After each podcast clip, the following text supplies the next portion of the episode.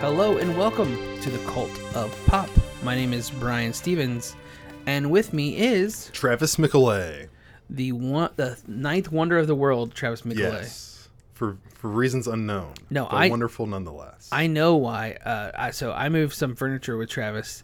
Well, I should say I watched Travis move furniture. He is a man among no, he sorry, he's a god among men. You're I, I like speechless? You're it. I mean. I'll, I'm not going to stop you from saying Uh, great compliments. my stepfather-in-law, I think, was in all of you. I think he, uh, he's not going to hear this probably, but he may have had an erection. I don't know. I mean, I wasn't looking for it. I was moving furniture, so. I think the only thing that would have made it better is if you'd have taken your shirt off. To be honest. Well, I mean, I don't lift weights for nothing. I mean, had I known there was an audience, Uh, maybe you know what? I, so there's a, a local moving company, and it may be a national franchise. I don't know. It's called College Hunks Moving Junk. Um, if you you know if this uh, if this coding thing doesn't work out for you, maybe uh, you got a second life. podcast hunks moving junk. There we go, Yeah, Travis. Uh, we have but I, we we're not talking about furniture junk, right? no, of course not. We're talking about we're talking about dicks. Yeah, one inch at a time. I mean, multiple inches, multiple inches. Travis, what's up, man? We have an awesome show. Yes, we do. Uh, this episode is gonna be, I think, one of the more, uh, I don't, I don't know the way streamlined episode. We, I think, we have some really solid stuff to talk about. We're gonna talk about uh, Benioff and Weiss and Game of Thrones.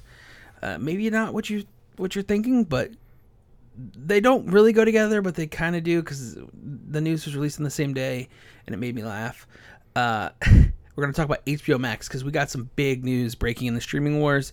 HBO Max, uh, we have their release date, we have some new content that they're adding, and we also have a price. Um, so that's awesome news.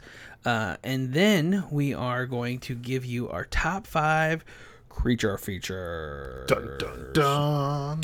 So Travis, because I'm a terrible, terrible podcast host, I forgot to check and see if we have any email. So I'm gonna do that now. Let's do it right now. I, I'm I will say that there is uh, I'm gonna say a 10% chance that we have an email um, from anyone because we haven't gotten a, a consistent amount of emails in the last I don't know forever.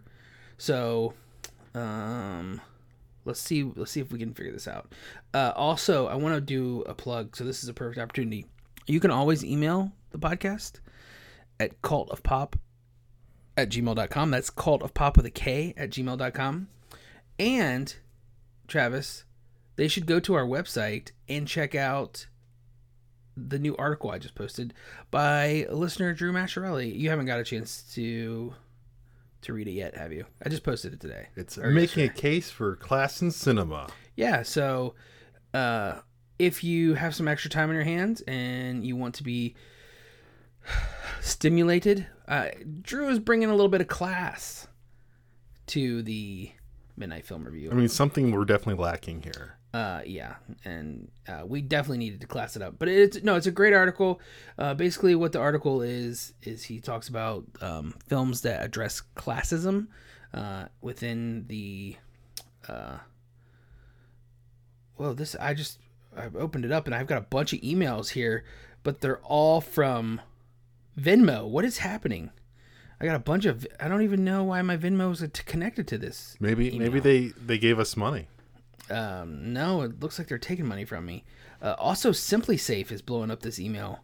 Uh, what? I don't know what is happening. This is. Am You've I been in- hacked. Am I am I logged into the right email address here?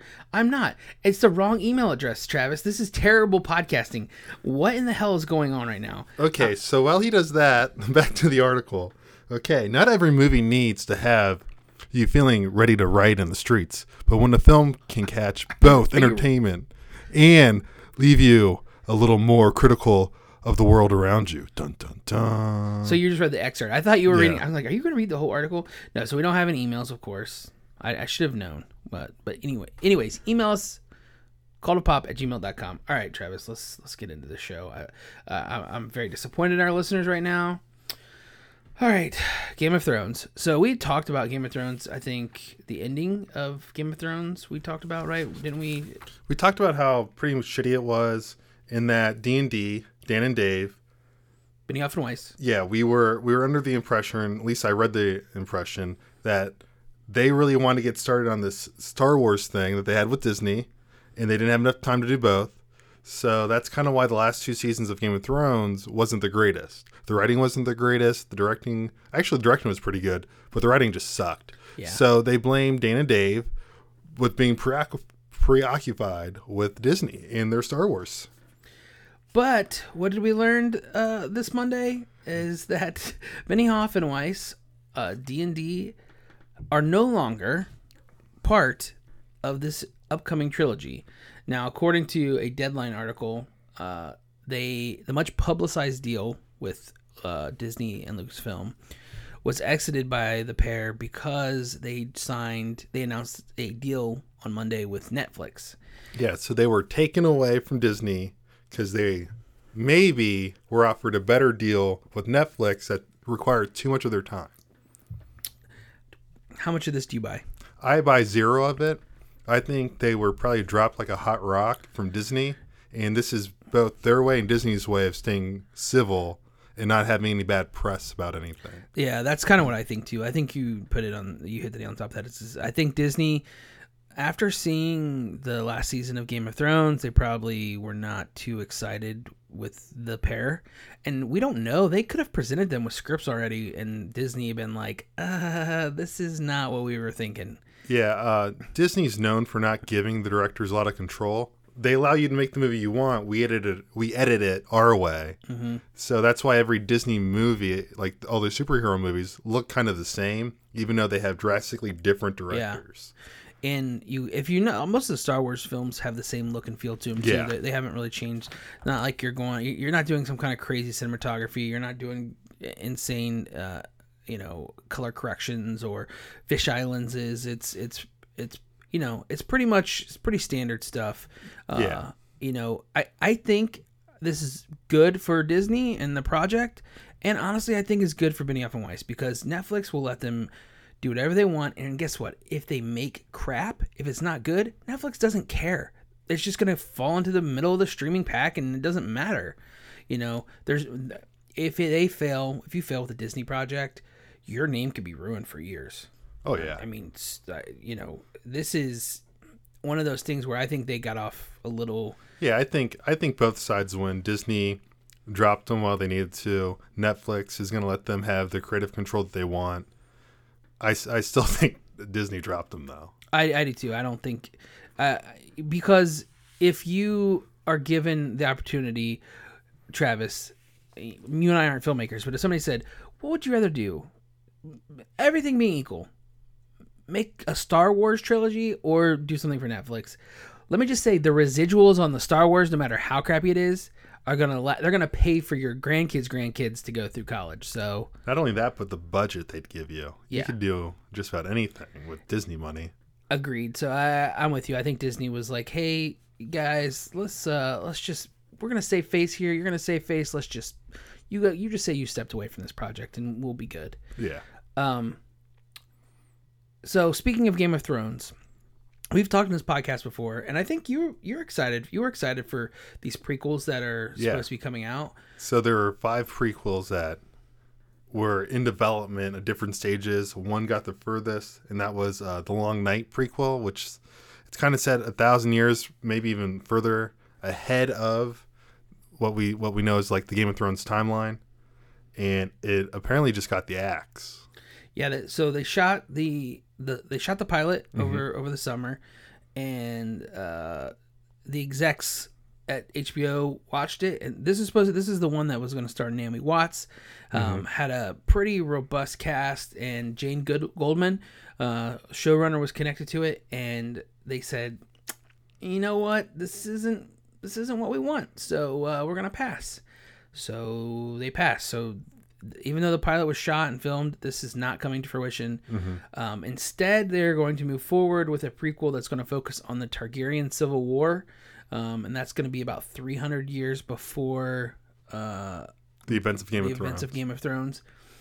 to me, honestly, Travis, that story is a lot less interesting than the one that they were talking about doing. Yeah, the the long night sounded like a great idea. It's really out of nowhere because this was the one that's like furthest along in the development process. And if you know anything about Game of Thrones, it takes a while for them to like turn out an episode. You know, a year if not longer. Right. Yeah. So this is pushing like that whole schedule back. So I don't know what they're gonna do if they're gonna try to like bring the next prequel into production a lot faster than they originally planned, or, or are they just gonna scrap all of Game of Thrones? Yeah, so it says according to this article, in September, HBO was close to giving pilot order for a second series based on an idea from George R. R. Martin and Colony creator Ryan Condal. That series would adapt uh, Fire and Blood. It's uh, mm. Martin's fictional history book detailing the Targaryen dynasty. So they haven't even officially given that a go. It just that's the closest one to being in production. Yeah. Now, here's the thing, and I think you'll agree with this. The further we get out from Game of Thrones uh in the zeitgeist, yeah, and the hype, yeah. the less interested people are going to be in these series. Yeah. And I don't think it's going to matter ultimately because we can segue this actually into HBO Max. Since we're talking about HBO Max, mm-hmm. the next thing we're going to talk about, or since we're talking about HBO, we can talk about HBO Max. So I don't think it really matters because they're going to be putting a lot of they're going to be throwing a lot of stuff on their streaming service. So this could be just another thing for the streaming service. Uh, if it's bad, that's what I kind of was kind of curious why they didn't pick up that pilot because I know it's money and you're sinking money into it, but if Netflix and Hulu and Disney have showed us anything, it's you can kind of just make whatever product you want. Some of it's going to be good, some of it's going to be bad, but you can just it's always on there. It's always yeah. The library is always ex- going to exist. Mm-hmm. Um, so I don't know, man. I was kind of shocked that HBO didn't say go ahead with this, and they didn't have to put all the money that they were going to put behind it, but just see what happened. I don't know. I was kind of shocked by that. Yeah, I'm very shocked by that. I'm also shocked by their next pick in line, which is the Targaryens, only because dragons are very expensive. Right. Yeah. That's going to be probably more expensive than the Game of Thrones series is this series that features prominently a family that deals with dragons, and dragons are expensive CGI. Yeah, you know, honestly, I really wasn't even thinking about that, but you made a good point there. That is. That's one I literally thought was not going to make it. Yeah. Out I mean, of the five prequels. Because, you know, Game of Thrones was already the most expensive TV show in the history of television. And now they're kind of doubling down on that, which, whatever, it's their money, but uh, it seemed like the long night was going to be a little more feasible. Yeah. I don't know. That's just me. Uh, so let's talk a little bit about HBO Max. So this is HBO's like third product. We have HBO Go, HBO Now, HBO Regular, and HBO Max. Well, so I'm gonna as soon as I find the article. Uh, here's the thing with HBO. If you have an HBO Go membership, mm-hmm. so if you if you have if so if you've had HBO um, now, that was their on-demand version, mm-hmm. which is basically like uh, if you're a cord cutter, then yeah, you can get HBO, HBO. without getting they're, cable. They're removing that option, and HBO Max will fill in. Will basically HBO now will turn into HBO Max. Mm-hmm. If you have an HBO Go uh, account, account, which is basically if you had a uh, DirecTV, AT and T, or you know whatever your cable yeah. provider is if you if you have uh, HBO through them you could download this app put in your provider information and you could basically have the same access yeah. as you did to HBO now uh, if you have that you will have HBO Max so this is what's this is this is a game changer, Travis, in a lot of ways. So if you're an ATT subscriber, or let's just say you have DirecTV or something, and you ha- you already have HBO, you're you you subscribe the fifteen dollars a month, whatever. I think it's fifteen ninety nine. Yep, it's fifteen ninety nine. So if you have that already, and then all of a sudden you're like, uh, man, HBO Max is coming out. Am I gonna have to fork over more money for this? Well, the answer to that is no. You you get that too. So not only are you getting HBO's library, the library of Game of Thrones, Sopranos, The Wire, uh, Deadwood, all these great shows. But you're also getting now Friends You're getting all the content that Warner owns, and just announced as well the $500 million catalog of South Park and Rick and Morty. So all these things are going to HBO Max. This is, I would say, for the consumer, awesome. I mean, don't you think so? I mean, Uh, I'm super stoked about this. the South Park creators, when they actually signed a contract with Cartoon Network, one of the deal was they'd own the online content.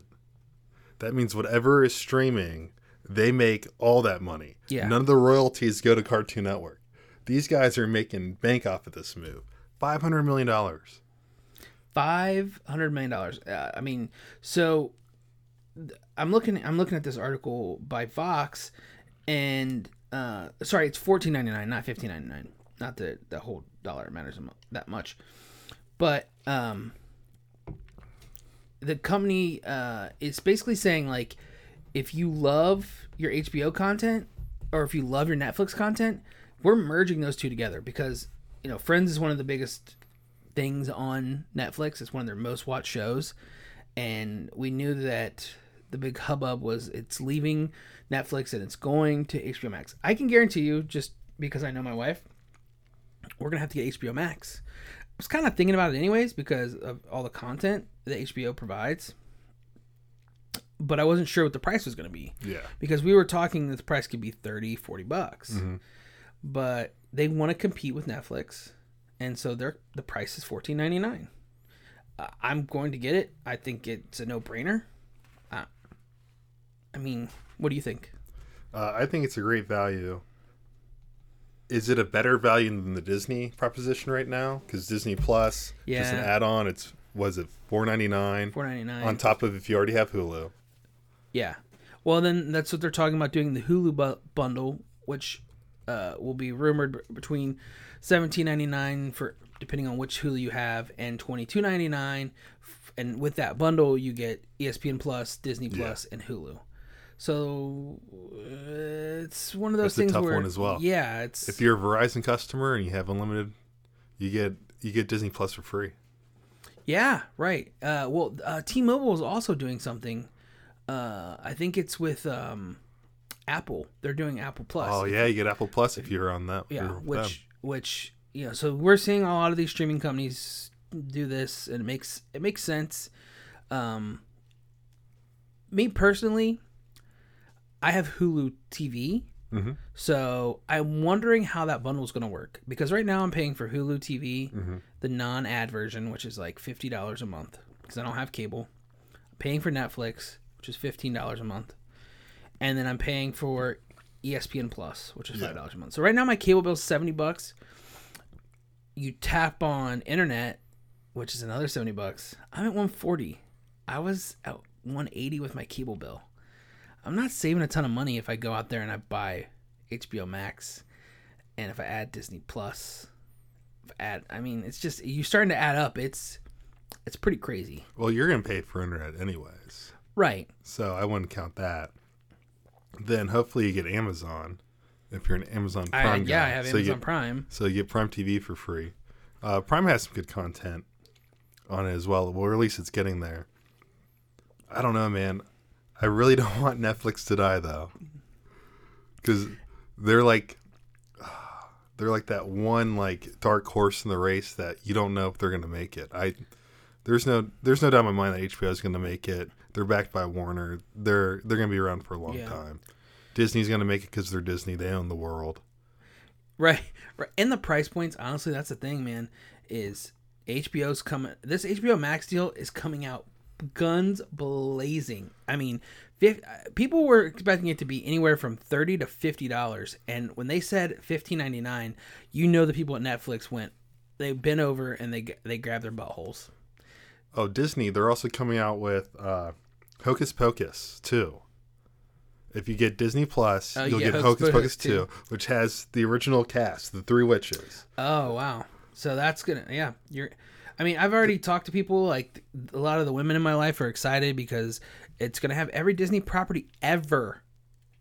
Every Disney property pro, pro, property ever. So I mean, any of the TV shows that they produced from way back in the day, not even like I'm talking like like I can't think of any off the top of my head, but you know, Well, as soon as the cooling off Swiss Family period, Robinson.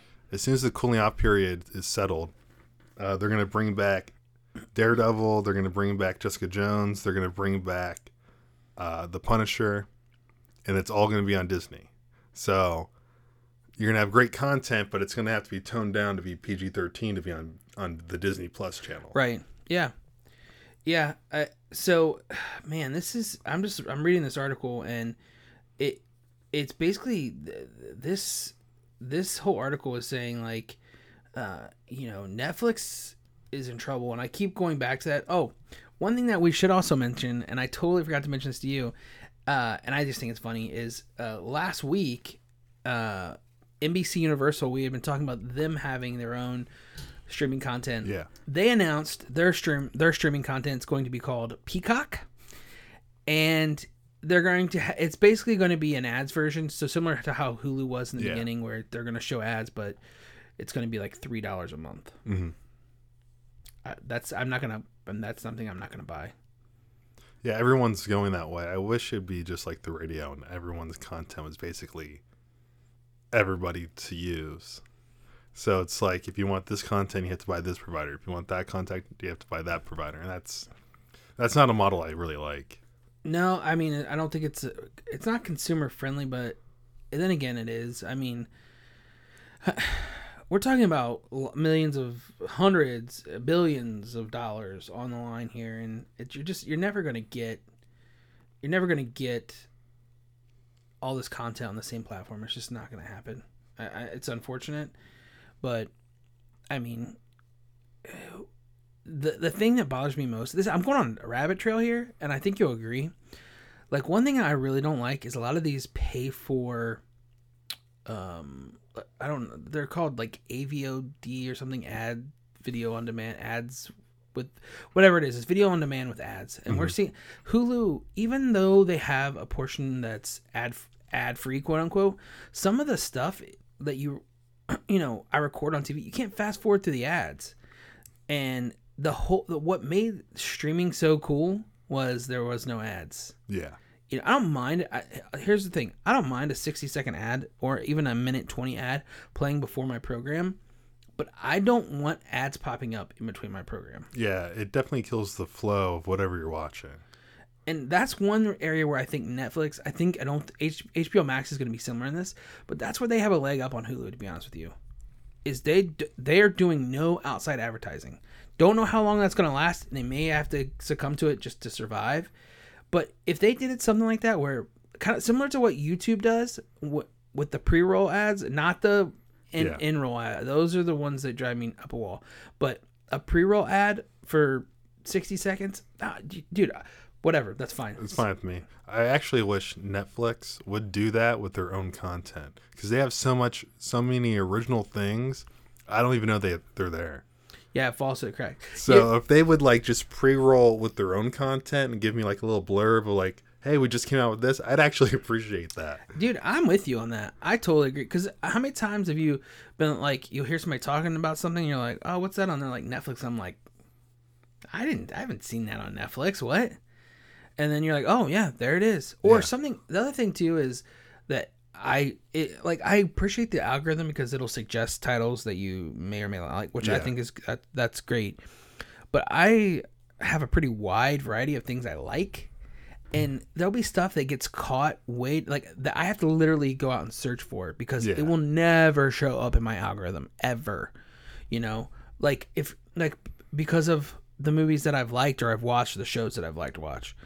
Um, but that's kind of frustrating to be honest. Yeah. I also don't like that it's you know only a thumbs up and thumbs down. Yeah, It doesn't give you a star rating of how much you would like it or how much people in general like it. I wish they pulled. Uh, that's so. That's a. That's another whole another tangent. But I wish there was somebody that would incorporate either Rotten Tomatoes or IMDb or Metacritic. I know. So Amazon does do that on some of their stuff, but on, on a lot of their stuff, it's just Amazon reviews. Which, if you know anything about Amazon reviews, they're kind of pointless. But Yeah, they're all bought and paid for. yeah, pretty much. Um, but anyways, I think that's gonna do it for open discussion. Yeah. You have anything else to say about any of these? Well, that's what's trending this week. Yeah, there you go. Pop culture. All right, now for the meat and potatoes, Travis. Um, so we're gonna do our top five creature features, and when I googled creature features, um, the meaning it wasn't necessarily at all the way that we laid it out. Yeah. So I'm I'll give my definition. You give your definition, and then you can give us your number five, and we'll go back and forth. But so what I did with my definition is we said we said no aliens, no nothing in outer space. I kind of regretted that when I started thinking about it because I started thinking about the thing and aliens. 'cause I- Yeah. but I wanted to avoid like getting too much into the weeds. Yeah, you want to stay away from like sci-fi. I, I. I wanted to try to, you know, but Well, it's Halloween. You want to stick with yeah, I wanted to stick stuff. with more horror stuff. Um, and then you know, I started thinking like, well, you know, obviously stuff like King Kong is a is a is a creature feature, Jaws, you know, Godzilla. But a lot, I mean, a lot of that stuff I don't find scary. It's more like with even with Jaws, it wasn't terrifying to me. It was more just like intense and that Yeah. thriller type stuff. So I kind of excluded that stuff as well, and I just focused on um, either entities or vampires or zombies or werewolves or you know monsters of stuff like that is, Yeah, the classic monster yeah, kind of thing. is how I focused my uh my list on um you know monsters and I kind of cheated a little bit with my number one and I, I'm waiting because I don't I think you might not be happy with me but we'll see we'll see Terminator 2. I should have did Terminator 2. Oh man, why didn't I? Um, but I also will say one caveat because a lot of these I could have made a list full of just zombies, just vampires. You know, we didn't have time to do a whole bunch of episodes this Halloween. Maybe next year, knock on wood, we'll be able to maybe do a little bit bigger, robust shows or longer stuffs once we're the show's kind of settled in and we figured out exactly how this is going to go but I, I, I said I'm going to limit myself to one zombie film, one werewolf film, and one vampire film to my list. So those are the rules I set for myself. Yeah, I'm, I'm pretty much on point with that. Uh, you know, want to stay away from sci-fi. Want to definitely pick some more of like the classic kind of monsters or creatures and just go from there. All right, cool. Do you want to hit it off with your number five? I'll hit up number five. Starring the Scarecrow, a group of animal rights activists plunge the world into a complete apocalypse. Starring dun dun dun, Cillian Murphy. The uh, he's the Scarecrow, Scarecrow from the Batman movies. I was confused when you said this at the beginning. I was like, "What are you talking about?" So this is uh this is 28 days later. So basically the premise is a group of animal rights activists break into this laboratory in London. They go free some monkeys, but every lab scientist in there told them not to do it and they release it's called the rage virus. And then this guy, uh the scarecrow is a The bicyclist Scarecrow, Cillian Murphy. Is we're Murphy. Is who we're talking about. uh, he gets into an accident. He's in a coma, and 28 days later, he wakes up in the zombie apocalypse. I this was almost a zombie film on my list. I I'm not, not knowing that you put it on the list makes me feel much better about cutting it out of my list. Okay. Uh, I love this movie. Danny Boyle, uh, fresh off of Trainspotting, and you know this guy is an excellent director. I mean, you go down his like you go down his list of movies, and you're just blown away. But you know, um, with well, let's let's leave out the beach because a lot of people hate the beach. But um, you know, coming off Trainspotting and the beach, he went into this movie, and everybody's like, Danny Boyle's doing a horror movie, and is like, yeah, Danny Boyle's doing a horror movie, and th- but the thing I love most about this movie is it was written by Alex Garland, who has become one of my favorite writer directors. Uh, Ex Machina, Annihilation, and you can just tell this movie was written by somebody who knows how to write a screenplay. This movie is intense, it's scary, and Travis it introduced us to Fast, Fast zombies, man. Yes. So he took the genre and flipped it on its head. I love this movie. I'm so happy you made it your number five choice. Uh, they actually had two different endings. Uh, they had a very sad ending that was the ending, but it didn't test well with audience, so they had to redo the ending, make it more uplifting, make you know the good guys Yeah. win. It's such a dark movie. I think that you need that light ending. I'm glad it ended the way it did. That's my opinion. I'm not all for happy endings, but like some movies, you just come on, give us a happy ending. I'm I am all for happy endings. I don't want to see a movie. I bet you are. I don't want to see a movie get depressed by the end of it. I'll be like, I want my money back. Yeah. Um, You're number five. my number five. All right, so when I started looking at movies that may have shaped my little me, uh, I wanted to get something from my childhood in here that scared me, but was also like very. Uh, let me see. I'm trying to think of the way to put this. It transcended the genre in a lot of ways, and that movie's The Howling. Have you ever heard of The Howling? I've not heard of the Howling. Okay, so uh, The Howling is a movie by Joe Dante. Uh, so those of you might remember uh, Joe Dante. I'm sorry, I'm trying to pull up his filmography. Known for movies like The Gremlins. Uh, known for movies like The Burbs, which is one of my all-time favorite movies.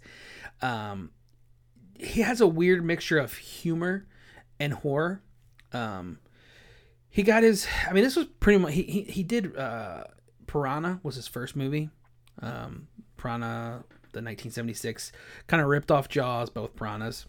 Um, he went from that to The Howling, and basically what he did with The Howling was he took the werewolf genre and he took this book, which was written by a guy named Gary Brandner, which I don't really know who that is, and he took he took it to John Sayles, another famous director or very famous writer, um, and he said, "Hey, I want to make a movie about werewolves. This is the book it's based on, but we need to change a few things." And they basically took this novel and they made it a little campy, but at the same time, it was very, very poignant. So at that time in the U.S. in the '70s, late '70s, um, gurus were real big, Yeah. and you know you, you were coming off of the '60s and the hippies and, and end of the you know we were approaching the end of Vietnam, and so communes were really popular, and so he. What happens is this Dee Wallace plays the lead character Karen, uh, and she goes to this. She she's getting is getting stalked by a serial killer. So her therapist says, "Listen, why don't you go to this farm out in the woods, this commune, um, and relax. These are my special patients out there. Um, little does she know, it's full of werewolves, and um I'm not going to spoil it. The ending is great. One of the best uh, endings to a horror movie you could ask for. But also, Travis, this movie has so much nudity in it. And Howling, the Howling movie, there's like seven Howling movies or six Howling movies. Yeah. They're known for being like super sexual. And the, the transformation in this movie, which came out before American Werewolf in London, they, those are kind of the two movies that everybody forgets about the Howling because American Werewolf in London was so Yeah, Big. popular. Yeah. but and it kind the American Werewolf in London kind of did the transformation just a little bit better, but the techniques that were used in this movie were used for years to come. It kind of changed the way that um, prosthetics were done in Hollywood. So that's kind of its long lasting. That and just boobies everywhere. But um, yeah, my number five is Joe Dante's The Howling. I like it. I like it. So, should we go with my number four? Number four. Okay. So, this movie is the most 90s cast of all time, starring Renault, Renato Ryder, Anthony Hopkins, Keanu Reeves, Gary Oldman. And this is 1992's Bram Stoker's Dracula. Okay. So, this is based on Bram Stoker's uh, classic 1897 novel. Uh, so Dracula travels to London in attempt to seduce a young girl, uh, Mia, due to the fact that she looks exactly like the Count's 15th century deceased lover. This won three Academy Awards, uh, went on to fame as a pinball machine, two video games, and a comic book series. I didn't know it was a pinball machine. Really? Okay. Wow. Uh, great cast: Anthony Hopkins, Gary Oldman, Keanu Reeves, uh, Winona Ryder, as you mentioned, Richard Grant, Cary Elwes is in this movie. Yeah, from Princess Bride, man. But most famously, this movie was directed by Francis Ford Coppola, Yes. fresh off of the Godfather trilogy. We're talking Bram Stoker's Dracula. This is a movie that I couldn't wait to rent when I was like 11 years old. I loved horror movies. I loved Yeah. Dracula, and I was so weirded out by uh, Gary Oldman's performance. So weird. It's so weird. He was perfect for that role. Um, I haven't watched this movie in a long time. Um, but excellent choice. I mean, this is kind of like the quintessential vampire movie. I think. Yeah, when I when I think of vampire movies, I think of this one now. Uh, yeah. Right. Yeah. Yeah. f- of course. I mean, all the. I mean, have you ever tried to read Bram Stoker's Dracula? Dude, that movie or that book is. First of all, it's super thick. Just watch this movie. You get the gist. Yeah. This is the perfect cliff notes for that for that book. Anyways, uh, anything else about your number four? Uh, the only bad casting choice people said was uh, Keanu Reeves, and he was basically cast the role just to be a good-looking guy to Mm-hmm. Yeah. pull in more female viewers. So if you can overlook that, I think I think you're in for a great time. So I'm gonna get a lot of people that's gonna scoff at my number four, um, but I think, I think if you truly uh, are honest with yourself, you'll agree. So a lot of people say that the, I think it's this 1974 version uh, of Dawn of the. I might, be, I'm not sure about the year, but the George A. Romero's Dawn of the Dead is like one of the best zombie movies ever made. Well, I put the 2004 Zack Snyder version of Dawn of the Dead. And let me tell you why. For a few reasons. One, it's updated and it's modern. Yeah. Um, two, it takes the fast zombies from that we talked about earlier from 28 Days Later, and it brings it up a notch. And it's a bit of a rock star type movie. There's awesome zombie kills in this. There's awesome uh, tension in this movie.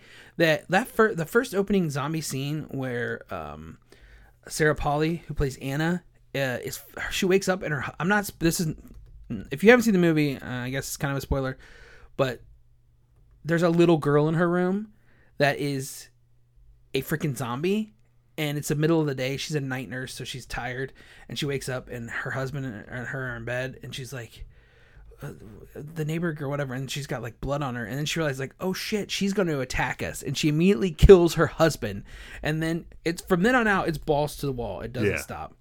Um yeah so i don't know. I love this movie. James gunn um, our buddy James Gunn rewrote the screenplay for this. So we have James Gunn, Zack Snyder.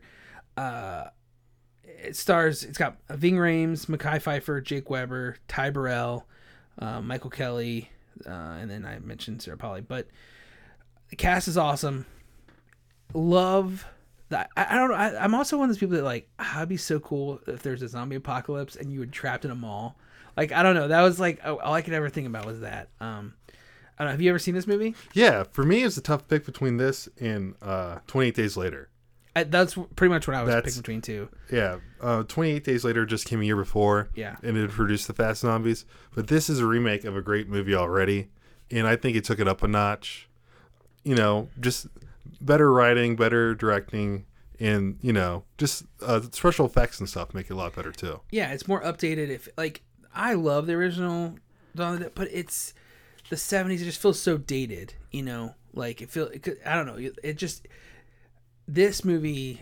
It it took the idea and it took it to the next notch. And there's some humor in here. There's some fun. Uh, a little bit of levity. I don't know. I, I really love this movie. So that's my number four. Okay. Number three, Travis. Travis's number three. Perfection. A small desert town gradually becomes aware of a strange creature that picks people off one by one. As a seismologist is working in the area, detects tremors. So this is a very campy movie. Again, I'm but I love glad. this movie. if seriously, if I these other movies you're picking were like movies that I wanted was gonna I was so close to putting on my list and I didn't. And it's like you're making the second half of my top ten list. Go on, sorry. I just am happy that you're you're of your list so far. Okay, from the writers of Bill Cosby's Ghost Dad comes Tremors, and later The Wild Wild West. So, Yes.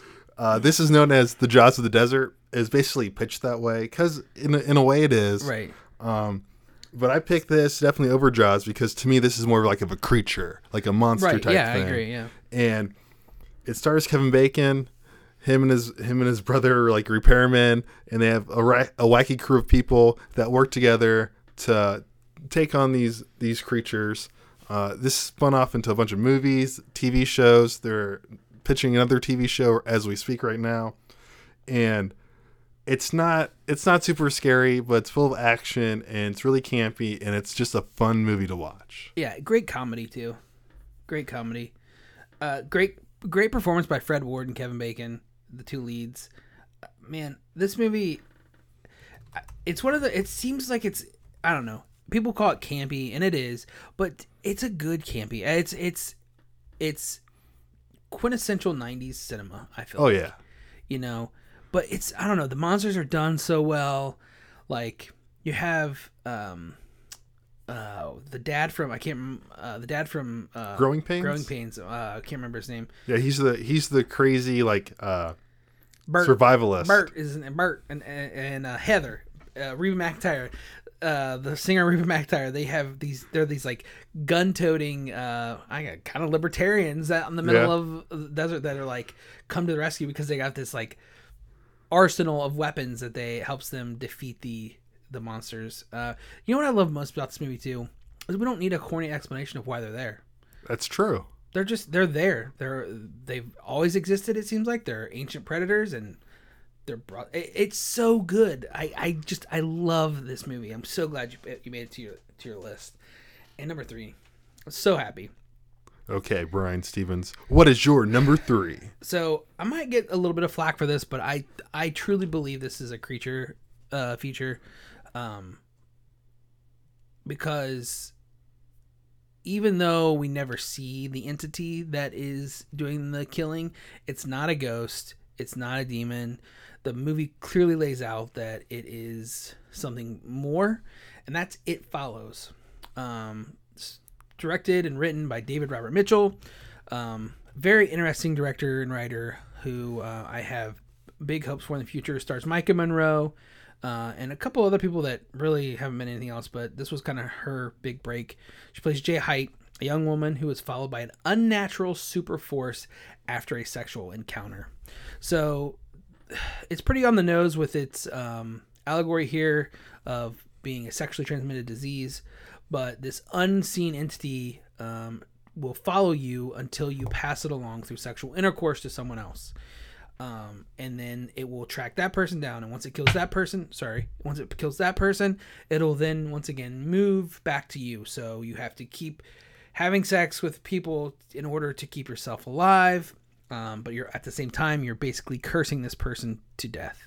Um, it's super inventive, super smart, um, well acted, very intense. Um, I love this movie. If you haven't seen it, I think it's one of the best horror films in the last decade for sure. Um, and uh, really good editing, really good, really well shot. Um, yeah, it follows. Definitely check it out. Have you seen it, Travis? Yeah, I actually stumbled upon this while I was searching through Netflix. really. Just, just randomly, you know, looked it up, saw it on Netflix, and this is why Netflix needs to promote their stuff. Um, but I like it because it's like, it's a slow moving entity. yeah, right. it's right. It's super slow. It's super slow, and you can see it. No one else can, and sometimes you have to make sure it's there. So, in in the movie, the person that has the disease or whatever will be like, "Hey, did you see that person? Did you see that?" And when they say no, the, then you know, okay, it's back onto me. I have to sleep with somebody else and put it onto them. Yeah, yeah, It is creepy in a different way, and it's like it's like a stalker film kind of thing.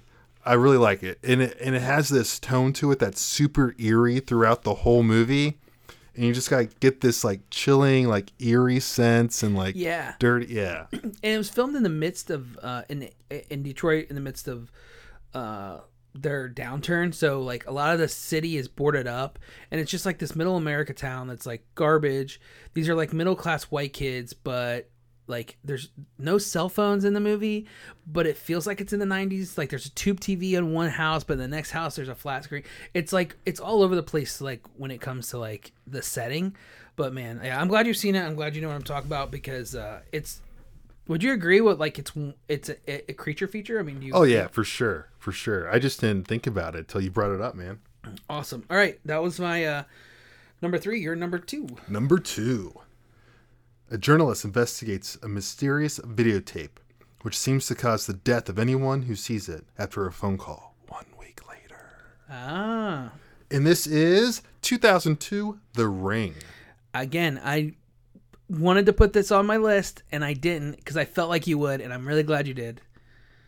I love our symmetry here. Our lists are are are not the same, but you're hitting all the right tones. Okay, just like the Game of Thrones prequel that stars uh, Naomi Watts, uh, this is a remake of a 1998 Japanese horror flick uh, called Ringu, obviously. And uh, this started off the J horror scene. So that stands for Japanese horror. That really brought in a lot of Japanese movie to the mainstream to be remade in America. Um, this is only, I think, PG 13. I saw it in high school. And when I was watching it, I was literally thinking, how the hell is this PG 13? This is the scariest thing I've seen Yeah. at that time in my life. I guess I didn't realize that either.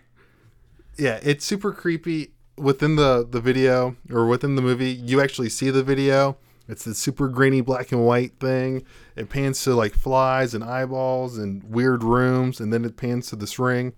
And then, you know, the ring is the phone call. The ring is also what you see. It's very scary, very creepy. And if you haven't seen it, do yourself a favor and go see this movie. Yeah, uh, probably one of the best horror movies uh, in the last twenty years. I think in in the U.S. and and Japan. I mean, the original people love. Uh, this when I saw this movie, I watched it by myself in my house, and I immediately after it was over, my dad who loves horror kind of introduced me to horror movies. You know, I was like, "You have to watch this movie," and that doesn't happen long. So I'm, I watched this movie, and then I immediately made my dad watch it. So the director Gore Verbinski, So you pass it on to your father. Now he dies. now he dies. Yes. Can we talk a little bit real quick about Gore Verbinski's uh, cinema uh, uh, filmography? Let's do this. So the first movie he ever made as a director, 1997's Mouse Hunt. Yes. Okay, starring Nathan Lane. Uh, his second movie he ever made, the ni- the 2001 movie, The Mexican, starring Brad Pitt and Julia Roberts. Then he went on to do The Ring. Okay. Then followed The Ring with two Pirates of the Caribbean, Caribbean movies, The Curse of the Black Pearl and Dead Man's Chest. Oh, sorry, he also did At the World's End as well. So he did three Pirates of the Caribbean movies. Sandwiched in between there, he did the Nicolas Cage feature, The Weatherman. He then did the animated feature Rango, and then he did The Lone Ranger with Johnny Depp, uh, and then he did most recently A Cure for Wellness. That is a crazy filmography. Yeah, it's all over the place. Insane. Sorry. Anyways, set the other way. Ring, excellent movie though. Great choice. All right, Okay. so my number two. Brian's number two is Okay, so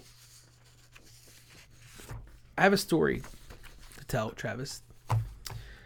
I saw okay, this guys. movie. Brian's coming out the closet. Let's all listen. I saw this movie when I was uh, when I was 14, 13 years old. I think 13 or 14 years old, okay? Uh, 13 probably. Uh, me and a group of my friends lied to my mother and said this movie is rated PG-13, but uh, not everybody with us is 13 because my friend was 12. So, can you sign our tickets so we can go see this movie? The movie was rated R. So me and my four friends basically snuck in and we saw Robert Rodriguez, written by Robert Kurtzman, starring Quentin Tarantino, from Dusk Till Dawn. Uh, love this movie to this day. I've watched it probably once a year. Um, so this movie is kind of split up into two movies. Is, is the way like like most Robert Rodriguez or Tarantino films. It's there's a something there's a it's really like six acts where you have one movie and then two movies and they're sandwiched together. So basically, you have George Clooney who plays Seth Gecko, his brother Quentin Tarantino, uh, Richard Gecko. They are on the run from the law, and they kidnap a family that is fathered by Harvey Keitel and uh, Juliette Lewis's her- his daughter, and he has a son who is no offense to that actor, but is a no-name actor. Um, and they kidnap this family, and they they're trying to go to Mexico to meet at this titty bar called the the Titty Twister. Yes. That unbeknownst to them, uh, at dawn they're meeting uh, this gangster who's going to give them money, and basically they're going to have a new life to live together. But it is uh, ran by vampires. Well, it's ran by Cheech. Yeah, Cheech Marin. Yeah, yes, Cheech Marin is there. I forgot about Cheech. So as the sun goes down, the doors are locked, and any of the patrons inside are consumed by vampires. Well, um, of course, all hell breaks loose, and they decide to fight back. Uh, this movie is full of tension. It's full of horror. It's full of gore. It's full of humor. Uh, and it's full of heart too, um, and faith. Like there's so many themes in this movie. I I, I absolutely love it. Um, Quentin Tarantino doing his best self impersonation. Um, yeah, I don't know. Dust from Dawn. Have you seen it? Uh, not only have I seen it, it's on my mon- honorable mentions. Oh, nice, awesome. Yeah, Okay. it's a it's a great movie.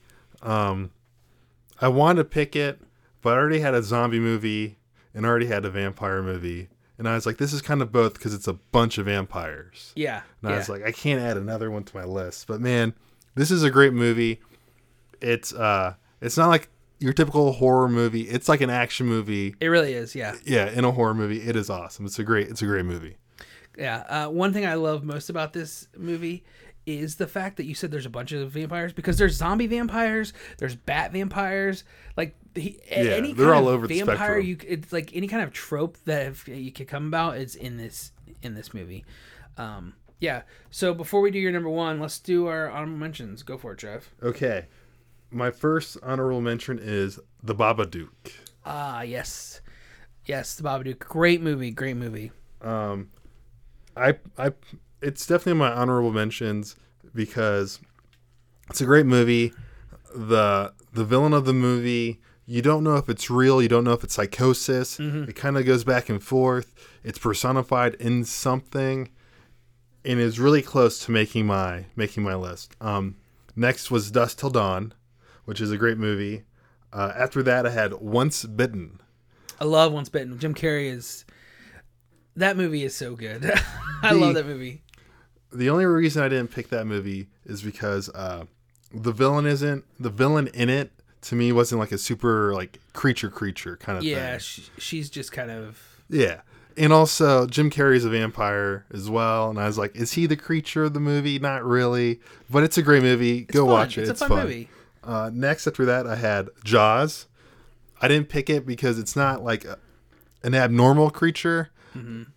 but the the creature, the monster, is the main point of the movie. It's named after Right. it. Uh, Tremors was basically built around this movie, so that's why I picked that. Next was The Fly. Yep. That was a hard movie not to be on the list. It's such a great movie. The main character is the creature and he loses his humanity. So that's a great movie. Um, the next one, just like Jaws, I picked Jurassic Park. It's to me, it's a great movie. It, it stands the test of time. Uh, the CGI in it, it's still great to this day. Yep. Um, but again, it wasn't like a weird type Yeah. monster. It's borderline, right? Yeah, it's borderline, but it's still to me a creature feature.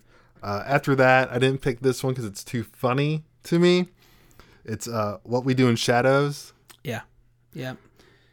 Uh, so I only got three left. I have Godzilla, which is like the creature when it comes to Mm-hmm. creature features.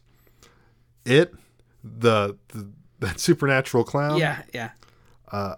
Jeepers Creepers, which was almost on my list because I really like that movie.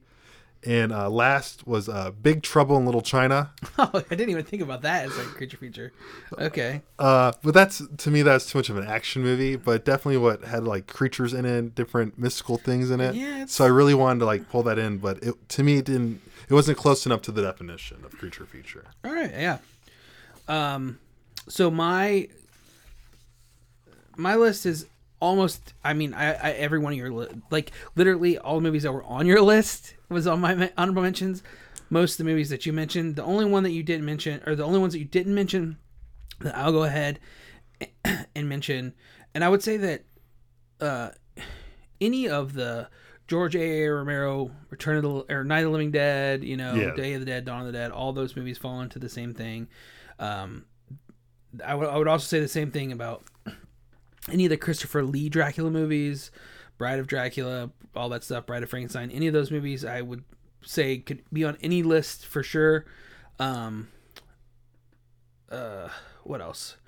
trying to think of because there was another movie you mentioned, and I was gonna bring whatever. It doesn't matter. Um, The Descent, which you didn't mention. I don't know if you've ever seen that movie. yeah. The Descent and Descent Two are both great movies. Um, you know about uh, the group of girls that go spelunking and they find flesh eating people Yeah. um i i toyed so hard with uh, a quiet place but ultimately those are aliens and i kind of feel like Yeah. that was you know that was way out of out of, out of what i said i was going to do um the one that i so if i was making a top 10 list this would be number 10 just because i love it so much even though it's not a good movie but it's fun and I watch it every Halloween because Amanda will watch it with me and that's Return of the Living Dead, which is basically a comedy horror. Um, it pokes fun of the genre. It's from the early 80s. Um, it's a funny movie. I still, like I said, I watched it and Return of the Living Dead 2. Uh, both those movies I will watch any day. Uh, uh, I think they're both free on Amazon Prime. So if you haven't seen those movies, excuse me, watch them. Um, you kind of mentioned this with Once Bitten. Uh, the other one is, is Let the Right One In, uh, vampire movie, kid vampires. Not really a scary movie. I don't really think it was a horror movie. Yeah. It's more of a drama. Uh, so I kind of I left it off my list. But um, yeah, uh, let us know your lists. Email us your creature features, your scary movies. Give us all the good stuff. Um, Travis, what's your number one? Okay. When Billy Peltzer is given a small creature by his father for Christmas, he inadvertently breaks three important rules and unleashes a horde of evil, mischievous monsters on a small town of Kingston's Falls. And this is 1984's Gremlins. Can I tell you something? I intentionally left it off my uh my list.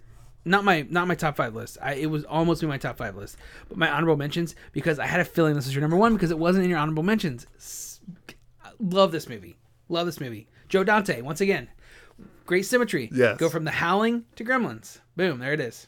uh, part ho- horror flick, part comedy, part uh, holiday fun. Uh, executive and producer Steven Spielberg. Uh, Tim Burton was actually considered to direct this movie. Uh, when they were talking to him about it, it was really more of a horror movie Yeah. than it was uh, a comedy horror flick. Uh, the Gremlins were more bad guys, like more murderous. Yeah. basically. Um, this is the second best Christmas movie ever made.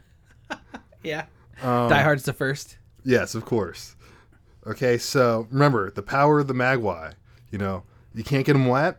Got to keep them out of bright light. You can't feed them after midnight.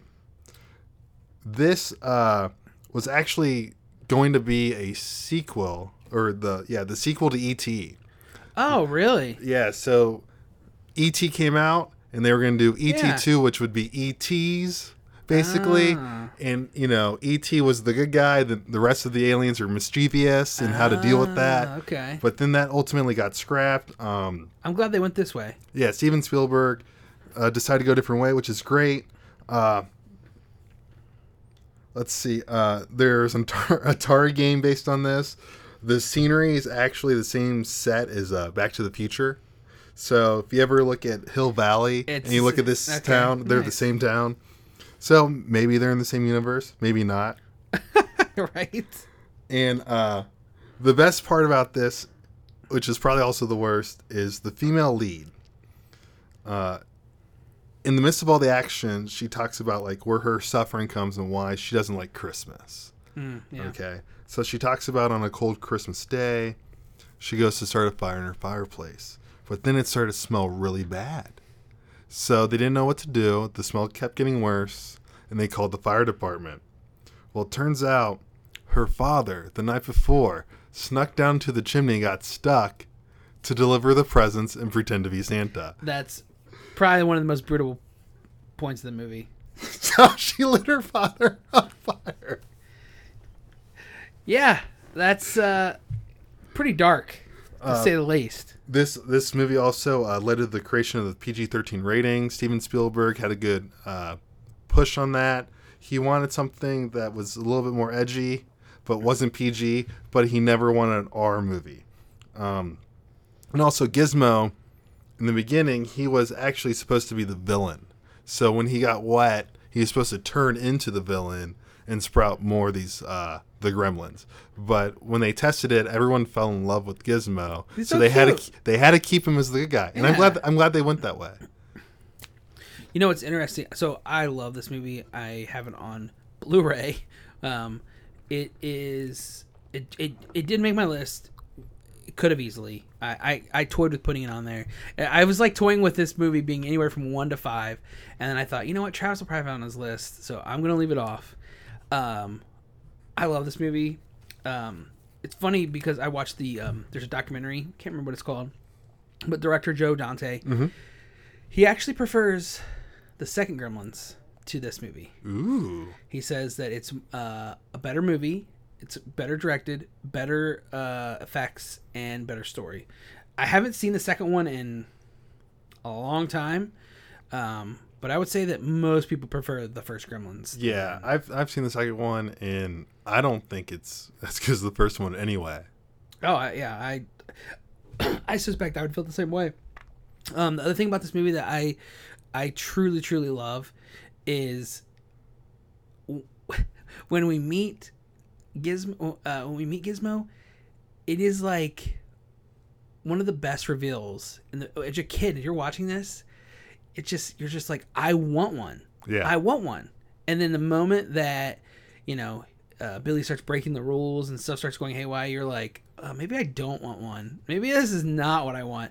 And my parents always use this as a way, like, oh, you sure you want a dog? You, you remember what happens in Gremlins? Like, if you don't take care of it, what happens? Um, so yeah. Anyways, I I love Gremlins. Great choice. Uh, anything else? That's it. So, All right. So Brian, what is your number one creature feature? I feel like there's going to be again, much like the Terminator 2 fiasco of earlier earlier this month, people are going to, excuse me, decry my number one pick. But this, I've had this movie on and off my top ten list of all time, um, and it's another movie that I shared with my dad that he really loved. Um, it's based on a Stephen King short uh, novella. Um, I almost said short story, but it's really a novella and uh, it's written and directed by Frank Darabont. You know, he's done movies like Shawshank Redemption, The Walking Dead series. He was the first showrunner before he was fired, and that's The Mist, uh, starring Thomas Jane, Marcia Gay Harden, Laurie Holden, Andre Braugher, Toby Jones, William Sadler, Jeffrey Dem- DeMunn, tons of people in this cast. Uh, Alexa Davalos, just a massive cast much like from dusk till dawn or sorry much like uh, dawn of the dead uh, this movie uh, you're in one central location for most of the movie. So what happens is uh, there's a freak storm this bad storm rolls through this uh, um, new england town and uh, a man played by thomas jane david drayton and his son go to the store to get supplies and while they're at the store, this mist rolls through, and in this mist is all kinds of crazy creatures uh, that are just destroying everyone. There's things that look like pterodactyls. There's bugs. There's uh, bigger monsters. Like it's it's. I mean, this is a quintessential creature feature to me because it every creature that you could think of is roaming these streets. Things with tentacles. Things with uh, spikes. Like it's just it's it's a crazy setting for a movie. Um, but really, this is about human nature, about man and the depravity, and um, what happens when you can work together. What, happens when um, society starts to fall apart. You know, um, who takes control, how to manage uh, a small collective of people, all those things. Um, it's heart wrench. A heart wrenching movie. Uh, this movie will leave you in tears at the end of it. it it's not what you think it is. Um, I love this movie through and through. One of my all-time favorite films. I could not leave this off my list, and at the end of the day, when I thought about it, I had to make it my number one movie. Have you ever seen this movie? I have not. Um, I don't know if it's a movie you like, to be honest with you, Travis. You tend to like happy endings, and I'll just be frank with you. This movie doesn't have the most happy of endings. Um, but um, I don't know. I think it's a has very interesting things to say politically, and um, I think, uh, like I said, uh, just kind of about the depravity and resilience of man. So, Yeah. um, if you haven't seen The Mist, um, it's not necessarily a horror film. It's not necessarily meant to be seen um, in Halloween during Halloween. I would say you can watch it any time of the year, and it's entertaining and gorgeously shot. Frank Darabont, in my opinion, is a very underrated director. Um, yeah, check out The Mist. There it is, Travis. Our Halloween lists are done.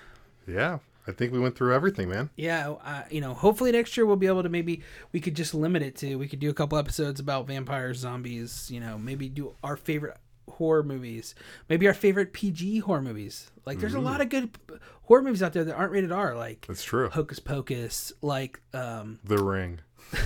like The Ring. Um, yeah. Anyways, um, we got another episode that's going to come to you this week. We're going to uh, spend a whole episode focusing on just UFC 244. So check out that. Uh, anything else before we skedaddle? Uh, email us at uh, thecultofpop at gmail.com. Cult of Pop with a K at gmail.com. All right, that's going to do it for this episode. We'll catch you on the flip side.